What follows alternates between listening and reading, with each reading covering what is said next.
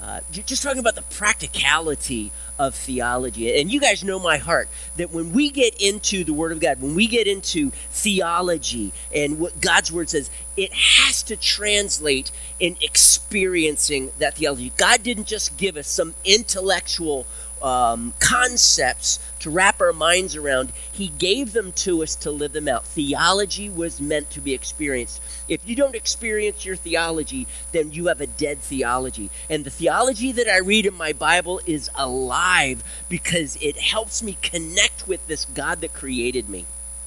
And uh, church, that is what the Christian life is all about. And as we dig into this last section of Second Timothy chapter 4, we're going to get into some deep stuff. And to be honest with you, I, I think we're going to go through it like ankle to knee deep. There's just so much stuff that we could get out of this passage that uh, I, I just realized that's going to be beyond our scope and our ability but Lord willing, we're at least going to do a decent job, not just trying to understand it, but to be able to walk it out and make it super practical.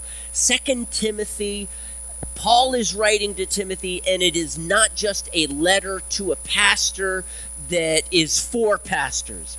These are truths given to a pastor in a real world, in the context of persecution, the potential for Timothy to step back from persecution, step back from hardships, rather than leaning into them. And this then becomes a very practical book because, church, isn't that what we're called to do? We live in a culture that wants to push against Christianity and in their own little ways persecute Christians.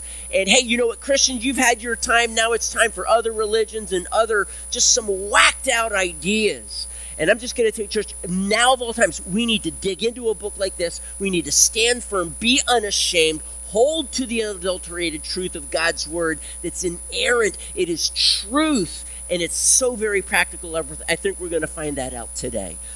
I want to look at this idea of what it feels like to be left behind, what it feels like to be abandoned. Now, some of you can remember like years and years ago when you felt abandoned. Maybe it was when you didn't get picked for the kickball team or for you know dodgeball. That was really big. We always had to pick teams for dodgeball. And there were some people they were like they were the last ones. I mean how did they feel? I can remember there was a time in which i i can't I, I can't remember exactly how old i was but i was really young maybe three four five somewhere around in there really young. And we were on vacation actually heading up to maine and we pit stopped in rhode island where my grandmother's sister, so we called her aunt, and that's where she lived. And we had spent maybe the two nights, whatever it is, and the last last day there, I fell asleep on the couch, and we were leaving in the latter part of the morning. I fell asleep on the couch, and my parents packed up and they left. Uh, I woke up and I'm just kind of looking around. Hmm. I should probably write a movie about this. Home Alone or something. I don't know. And so there I was, and I'm just kind of wondering, well, this is so strange. Mom, Dad, wherever. Now, my aunt came out and she said, oh, Michael. And she drops the story. Now, it wasn't too long, and my parents came back, and I, to be honest with you, I made it through okay. I didn't feel like my parents hated me or anything. My mom finally convinced my dad to turn around. No, I'm just kidding. But the truth is, she just, they just didn't know. They just didn't know. So, you know, th- there's potential for us to perceive rejection in life. And it's not really rejection, but we're going to look at a, a passage today in which Paul experiences genuine rejection. So you understand, rejection can be perceived, but not real. And, and in all honesty, that's where a lot of rejection comes. As a pastor, I have to help people sort through this. We can feel lonely when in fact we're truly not alone. We can feel abandoned or rejected when that's not the case, but we are set up to believe it. And so for us it is, and we feel rejected. But there is a rejection. It comes from the world, it comes from people, and it is real. Paul, for Paul, it was real. I want to look at this. I want to ask this question after I read it. When we feel abandoned, alone, or lonely, rejected, or even betrayed, what do we do? What do you do? I think we're going to find some keys here that are going to be helpful for us. So let me just read through this passage, 2 Timothy chapter 4, starting with verse 9. Do your best to come to me quickly, for Demas, because he loved this world, has deserted me and has gone to Thessalonica. Crescens has gone to Galatia and Timothy to Dalmatia. Only Luke is with me. Get Mark and bring him with you because he is helpful to me in my ministry. I sent Tychicus to Ephesus.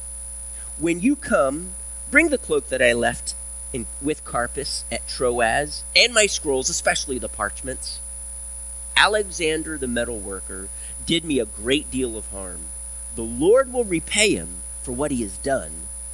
You too should be on your guard against him because he strongly opposed our message. At my first defense, no one came to my support, but everyone deserted me. That's a statement of fact, by the way. It's not just Paul's feeling. I just I just felt like everybody did no, nobody was there. Statement of fact. At my first defense, no one came to my support, but everyone deserted me. May it not be held against them. But the Lord stood at my side and gave me strength so that through me the message might be fully proclaimed and all the Gentiles might hear it. And I was delivered from the lion's mouth. Understand, Paul is in Rome, he's on trial. He's not under house arrest. He's actually in the dungeon. He comes up from the dungeon. He's on trial. And God delivers him in that first trial and I was delivered from the lion's mouth. The Lord will rescue me from every evil attack and will bring me safely to his heavenly kingdom. To him be glory forever and ever. Amen. And let me just say, on that second time in which he uses it's a synonym for delivered, it's rescue, he does not mean that he will be acquitted and he will not be martyred. Because he says, The Lord will rescue me and bring me safely to his heavenly kingdom, he's pretty sure he's going to die. But in that process, God is going to keep him. We're, we're going to need to look at that in just a little bit. So here are the facts. Verse 16, it says, Everyone deserted me. No one, at my first offense, no one stood by my side. That's a fact. Verse 9, it says that Demas deserted me. Same Greek word, by the way. Demas deserted me. It also says that he did it because he loved this world. Let's understand Colossians 4:14 because we hear of Demas two times before. Demas, excuse me, in Colossians 4:14 he says, "Our dear friend Luke, the doctor, and Demas send greetings." Now, that means that Demas had to be very close to Paul. At about the time that the book of Colossians was sent, Philemon, who lived in Colossae, a letter written to Philemon was sent with it as well. Okay? Philemon 24 says this concerning people sending greetings, and he says, So do Mark, Aristarchus, Demas, and Luke, my fellow workers. So Demas is not just a close friend and a supporter to Paul, but a supporter of Paul in his ministry. He was a co-laborer. He was he worked with him. He labored with him. He was persecuted with him. He witnessed the the, uh, the assaults. He maybe he even witnessed Alexander the metalworker they, they think maybe it's the same Alexander in Ephesus. They don't know, or the same Alexander that's talked about in 1 Timothy chapter 1 where Paul had to disfellowship.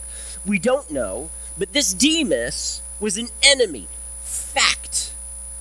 He opposed the message. Fact. He did Paul, what does it say in your text? Mine says great harm. Fact. Can I just point out something here? nowhere in this passage, in all of Paul's being alone, standing alone, and eventually after the first defense before Caesar, Luke came so that he actually says, Then Luke is with me. He's the only one who's with me, right? And everyone else is gone. There is no mention of, I feel rejected. I feel abandoned. And then how he responds to that. Now, I'm not saying that if he felt that way, it would be wrong. I get it. Wow. I would feel rejected. I would feel, wow, Demas, dude, we, we lived, we did life together. We suffered together so much. And now this? I'm going to surmise there, there's two possibilities what it means that Demas loved the world.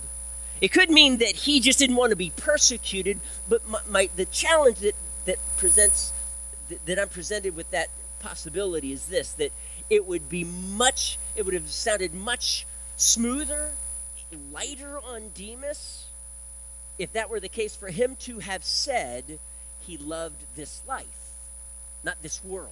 He loved this life.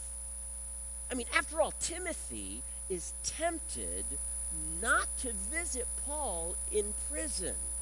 That's what chapter 1 was all about. Don't be ashamed of me and my chains, Timothy. Come on now. I believe your faith, there's a deposit in your life of truth. Come on, fan that uh, stir up that gift that's in you, fan it into flame. Be bold and speak out. Don't shrink back. Come on now. There, you could perceive Timothy was stepping into this shame and he challenges him.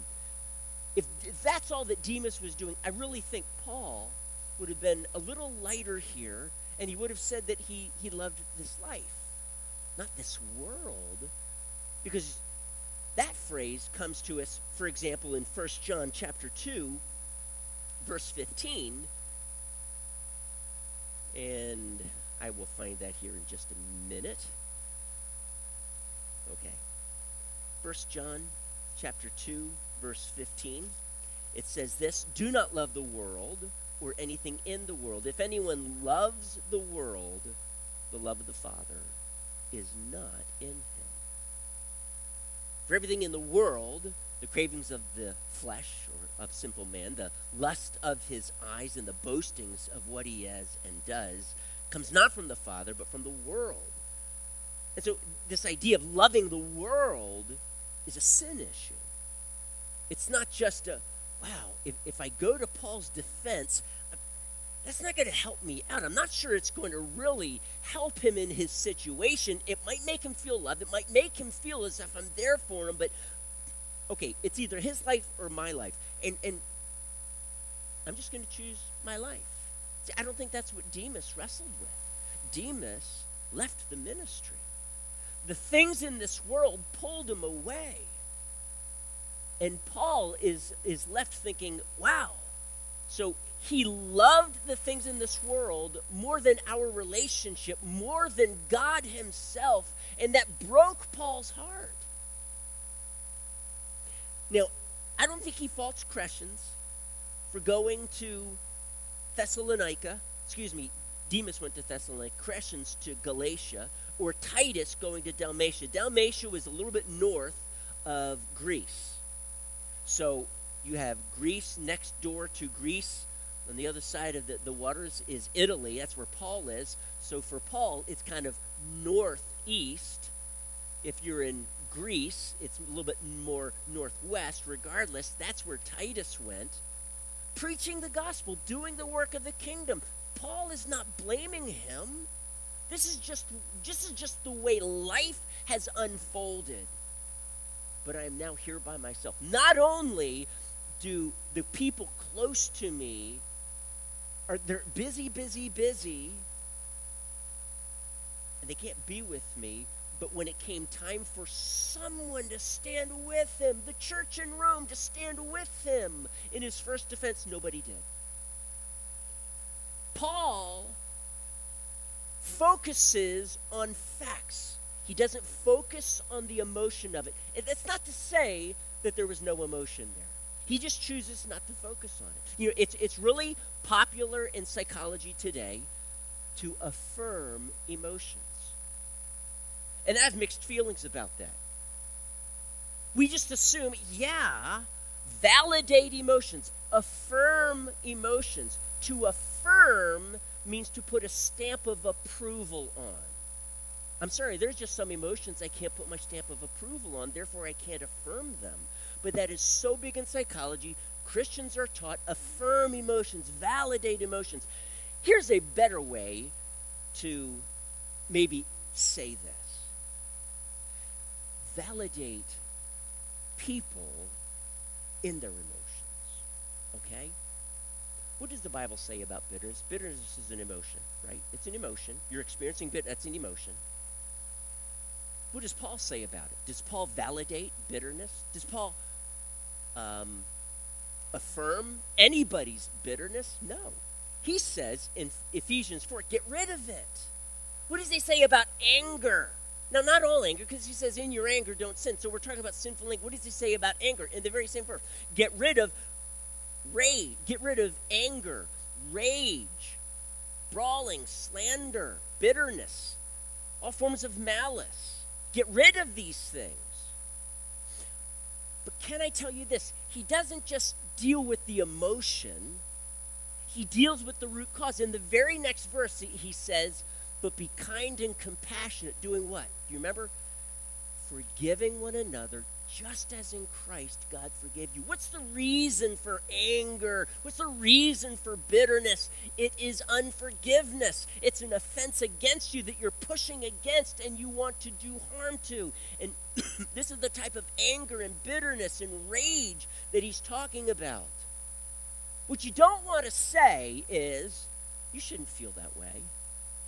Now, granted, bitterness, you don't want people to be struggling with bitterness, but if you say, you shouldn't be bitter, you shouldn't feel that way, here's an illustration.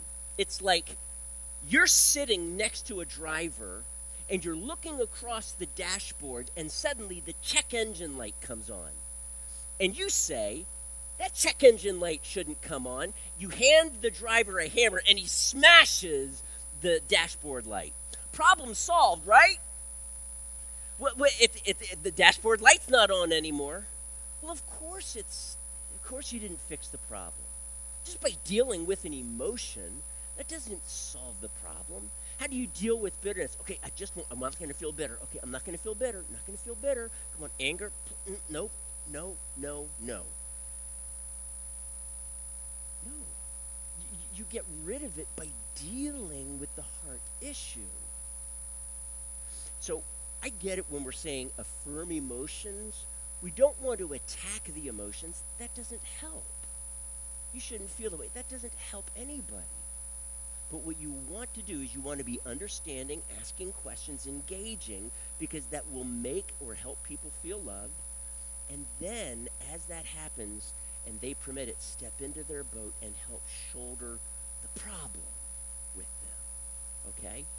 So we go through stuff, guys, Paul is going through some issues of rejection, abandonment.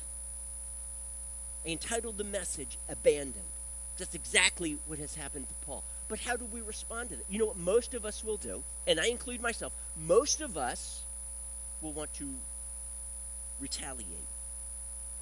We'll want to do something to the person. And that's not what Paul does. Paul does not engage in vengeance.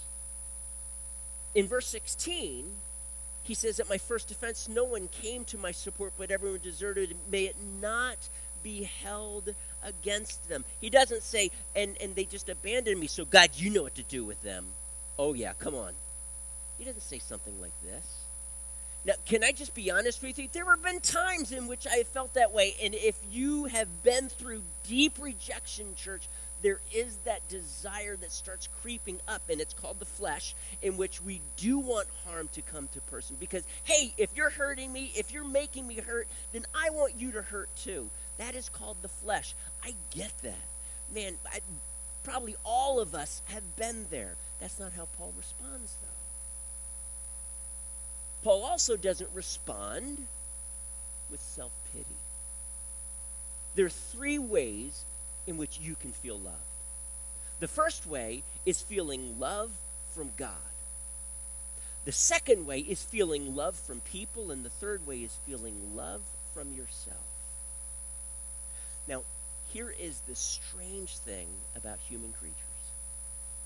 When we are not sensing God's love, when we're not sensing people's love, we revert to loving ourselves in a very strange, I'm going to use the word perverted way. Not sexually perverted, okay? I'm talking about pervert twisted. We're fallen creatures. And so what do we do in a pity party is that we begin to, woe is me. I just can't believe this is happening. Man, why does this always happen to me? We got to throw that always in, right, church? It always happened to me. Why do they always do this to me? It's only the second time, but they always do it, right? And things begin to get blown out of proportion, and we begin to pity ourselves. And guess what? It makes us feel loved. That's why we do it. But it doesn't help. Actually, pity, self pity, causes you to go on a spiral downward. Paul, when he is in the midst of this, he chooses not to focus on his own personal feelings. And come on, Timothy, isn't this terrible? Just send me a letter and tell me, you know, how much, how, how, how pitiful my situation. I want somebody to pity. If nobody's going to do it, then I'm going to do it. Okay, Paul doesn't do this. Now, I'm speaking rather frankly right now. Because, church, we all engage in this. I have engaged in this. And I, am not going to get into the story because I've shared with it, shared it with you before, but there was a time in which God had to really dig deep into my life to pull this issue of self-pity out of my life. And it was there for a reason. And I think Paul is going to give us a few helpful truths here uh, in, in this passage as we look at it that, that I believe is going to point us in the right direction. But he does not engage in self pity. He does not point the finger. He does not seek vengeance. He doesn't do any of those things. Do you know what he does? He focuses on truth, not just what is, rather than his feelings, but what is true. What is true about God? Do you know what's true about God? He says here, he says, when I was there and none of my friends were there with me. And by the way, Lord, may it not be held against them. I, man, I get it. It was so hard for anybody to have stood with me, so I get that. But you know what? I was there all alone, but I was not alone. I felt lonely, maybe, but I was not alone. Everyone had abandoned me, everyone had deserted me, but I was not alone. The Lord was with me, and He gave me strength.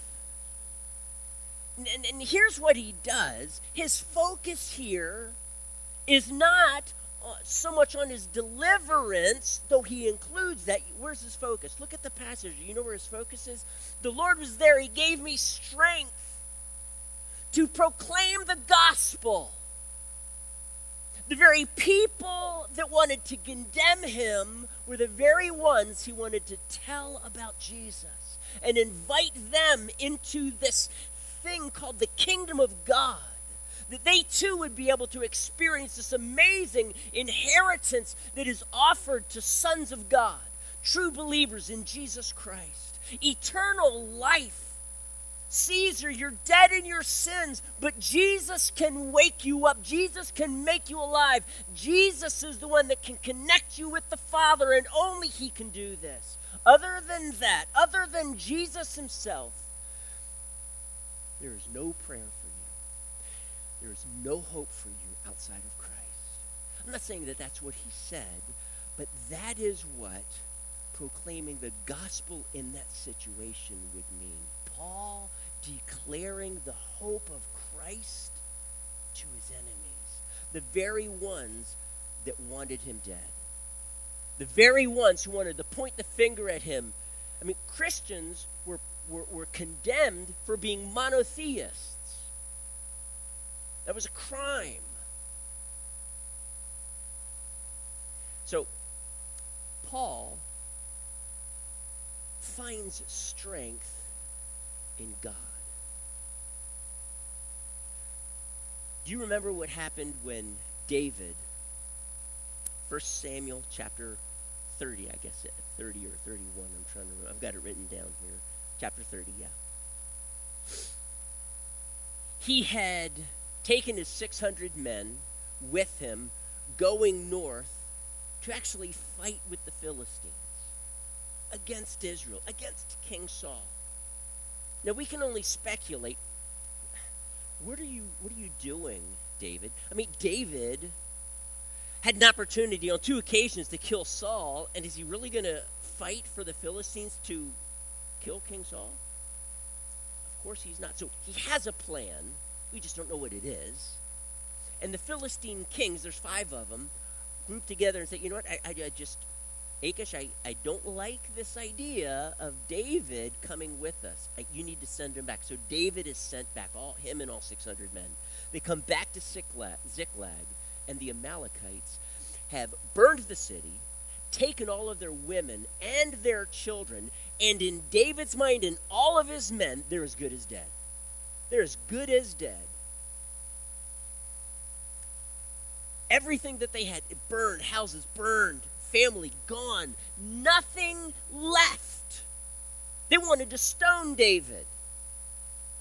And it says right there, David, in that moment, David found strength in God. When David was rejected by all of his men, wanting to kill him, he found strength in God. Just like Paul, when he was on his first in his first defense, the Lord stood by my side and strengthened me. How did Paul, how did David do that? How did Paul do that? And in 1 Samuel 23, this same phrase is used again, except it says that that Jonathan helped David find strength in God. And he did it by reminding him of God's promise. David, you're going to be sitting on the throne, not me. Make me second in command, but you are you will be the king. Regardless of what my father King Saul says, God's promise will stand true. Church, know this that when you feel rejected, there is one way to find strength. It is not by looking at the past and regretting it. It's not by fearing the future the complete opposite. You know what it says here? It says that Paul looked to the past and he said that God delivered me from the lion's mouth. That demonstrated to Paul that God was for him, that God hadn't abandoned him. Let's be honest, if I were to ask the question, how many of you have ever felt rejected or abandoned or unloved by God? Probably all of us would be raising our hand. Me too. I'd probably be raising both of them. I have felt that way before. David, I'm sure, felt that way, but in that moment, he pressed in, and instead of focusing on his feelings, instead of trying to affirm them, he dug into truth. What is true? God's promises, they're true. God has delivered me in the past, and his love is firm and unshakable truth. What does he do next? He focuses on the future, not a fear of the future, but of the promise. And you know what? He is going to rescue me. He's going to bring me safely into his eternal kingdom. Church, here is a truth. When you are feeling attacked, that is spiritual warfare. When you're wanting to pity yourself, that's spiritual warfare. It's like the devil just trying to suck you into this vortex, if I can use that word. I think I'm using it right. And you're just like, you're ready to just spiral and crash and burn. But it feels good, it feels right.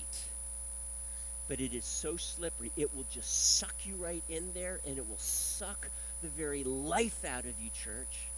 And the only way out of it is to be grounded in truth. God has delivered me in the past, He has provided for you. He loves you with an unfailing love that will never be shaken. That is true yesterday, today, and it will be true tomorrow. And you know what, church? God is going to take you safely through this life. I'm not saying He's going to deliver you from every single trial. Nope. He's not going to do that. I can promise you he's not going to do that. Actually, Paul, if you remember in chapter 3, says, Anyone who wants to live a godly life, guess what? Woohoo! You're going to suffer. You're going to be persecuted. That's right. That's the promise today. All right, we're done. Let's go home. You're going to be persecuted. Isn't that great? Well, that's what he told Timothy. Anyone who wants to live godly in this life, anyone who wants to hold to the truth, anyone who wants to go through life the way God has told us to do it, you're going to suffer persecution because you are in Satan's crosshairs. That's just the plain truth. Some of you feel that way even right now. You feel like you're in Satan's crosshairs. You feel like, man, it has just been one thing after the other. When's the other shoe going to drop, right? Well, guess what? God's unshakable truth is this He has loved you in the past, He's going to love you today, and He's going to love you tomorrow. And there is nothing that is going to separate you from that love. Nothing. Secondly, God has this amazing plan and purpose for your life. It includes suffering, church. Sorry about that. That's just a truth. You can't get away from that in this fallen world, but I tell you what, He is going to take you safely to. If you trust in Him, if you look to Him, if you stand in His Word, if you cling to His promises and cling to His truth, He's going to take you safely there. You will not fall away, and you will spend all of eternity with Him if you stay grounded in this truth. And that's where it all comes back to. Satan is the father of lies, and his weapon against you is lies. He wants to undermine the truth of God. You know what it says? That the beast does in Revelation 13 is that he slanders heaven. In other words, he accuses God of lying. It's not true, and he undermines God's promises and his truth. Now, for me then to be root, for me then to find strength in God, just like David, I'm going to focus on his promises. I'm going to focus on the very fact that He loves me and that truth is unshakable and He has a future and that future is good. Church, your future is good. Your future, if you stay grounded in truth, is secure. We are kept by the power of God through faith. You abandon faith, don't expect God to just say, hey, you know, God will keep you by his power through faith. And there are times, and we talked about this in chapter 2, our faith can be sporadic. That when we abandon faith, that means we turn our backs on him completely and reject him. That's not my topic for tonight, though. You know what? God says, come back to the truth. Stand on that truth. And that truth is that he loves you and he will continue to love you, and he has such good purposes for you. He will take you safely to his, to his heavenly kingdom. Church, are you aware of this truth that this life is so short? This feeling of rejection that is very real in your life, maybe even right now? This sense maybe of even God has abandoned me. I get that. We can feel that way. But I want to call you out of that self pity. I want to call you out of that God has abandoned me mindset because that's not true. It's not true. And then this is spiritual warfare. You know what? I, I really appreciate there's an aspect of the movie Luther that I really appreciate, and that is when he's in the prison and he is on his knees and he is crying out to God and he is commanding Satan, Get off my back. You are a liar. You speak lies. I will not listen to you. Father, just guard my heart. Draw me to you. And you can feel this tug of war, and it is very real. And and Martin Luther refuses to cater to the lies of the enemy. And I so appreciate that uh, about Martin Luther because he was one man who, regardless of what you did to him, he was going to stand on that truth. He could do no other. And you know what, church? When it comes to this issue of abandonment, that's where we've got to be. I will stand on this truth. What else can I do? I'm not going to abandon this truth. Truth is everything in our life. That's why you, the greatest attack in our culture, in our day right now, is truth. It's relative. That's your truth. This is my truth. When you start saying that, all truth is is opinion. Truth is not opinion. Truth is fact. It's rooted in history. It's rooted in what God promises for the future. This is truth. And that's what we find written here. Paul stands on that. Doesn't okay, so I get it. People people deserted him. And and sometimes like with uh, Demas, unjustly. Alexander, his enemy, attacking him. You know what, church? Just realize when people attack you, when people do harm to you, the Lord will repay them. Not you.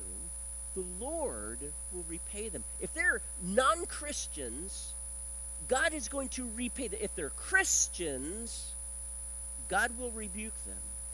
He, he will get their attention. He'll take them through whatever he needs to to bring them to that place of repentance. But for non Christians, they will reap what they sow. They can't avoid it. And God, and, and, excuse me, Paul is simply speaking this truth. He's not speaking it out of animosity. Oh, yeah, come on, Lord, do it to him. Nope, you know what? God is going to bring justice into this man's life. And Timothy, avoid him because he will set you up. He will pers- he will seek to do you harm just like he did me. So this is not a good guy. Don't link arms with him. Now, I, we don't know exactly what Alexander did with Paul, but Paul's clear here. He did me great harm. There's no animosity on Paul's part that I can read in this verse. He leaves that to the Lord because vengeance is mine, I will repay, says the Lord. You know, it's interesting, he concludes this chapter with greetings. He doesn't digress into his personal feelings and how abandoned he feels, but he steps out and he starts focusing on people he starts focusing on Priscilla and Aquila. Greet them. And also the household of Onesiphorus, which he's mentioned in chapter 1. He's concerned about Trophimus. Hey, as if to say, Timothy, when you're going through Asia Minor and you come to Troas to get my scrolls, when you're right there in, um, w- when you're there in uh, Miletus, which is near Ephesus, maybe check in on maybe check in on Trophimus because I left him sick. I mean that's why he would mention it, right? Paul's focus is outward. One of the best remedies to move past the setup, because that's what it is, church. Satan setting us up with feelings of rejection, spiraling inward, or attacking others it is to focus on the truths of what God actually says and his eternal love, and then start focusing on the needs of people. That's how you get out of it. Serve. And, and, and when you place yourself into that position to give, trust me, if you feel like there's just nothing there to give, God will give you something. That is just who God is. But put yourself in that position. How can I serve? What can I do? Because this life is not about Mike Curtis. It's just not. It is about you guys. That's my view on life. Now, if I'm Jim here, I'm going to say, my life is not about Jim. My life is all about you guys, okay? So, but you understand my point. That's what Paul is saying. Hey, it's, it's all about you guys. Greet these people. Hey, I left him, eh, left him sick. Check in on him. And then he talks about, you know what? Pudens, Linus, and Claudia, and all the brothers, they just want you to know they love you so much. They send their greetings to you, Timothy. we love you. And you're my son in the faith. Love you. And that's how he concludes. It's not about Paul. He's already touched on the various facts there and then what needs to be done. Now it's, hey guys, my life is being poured out like a drink offering. Just as I said, it's all about you guys. And that's how he concludes. Church, we're going to face persecution in our day. We're going to face hardships. We're going to face feelings of abandonment. Sometimes from God, get rooted in truth. Sometimes from others, don't stray from the truth. And then begin to focus outward and love people. That is how we make it. Church, as long as we can stay grounded in the truth, hold to it, don't listen to modern psychology today. Just realize that the truth that they bring, it's a, it's a mixed bag. It is always a mixed bag. Isn't that what Satan did with Jesus in the wilderness? Oh, you know, jump off the pinnacle. After all, Scripture says, of course, he left out a verse to keep you in all your ways. That was very significant there. But Satan's always wanting to give half truths. Just enough truth for buy in. Oh, yeah, I didn't tell you this, did I? But, and Satan will always do whatever he needs to to pull you to him.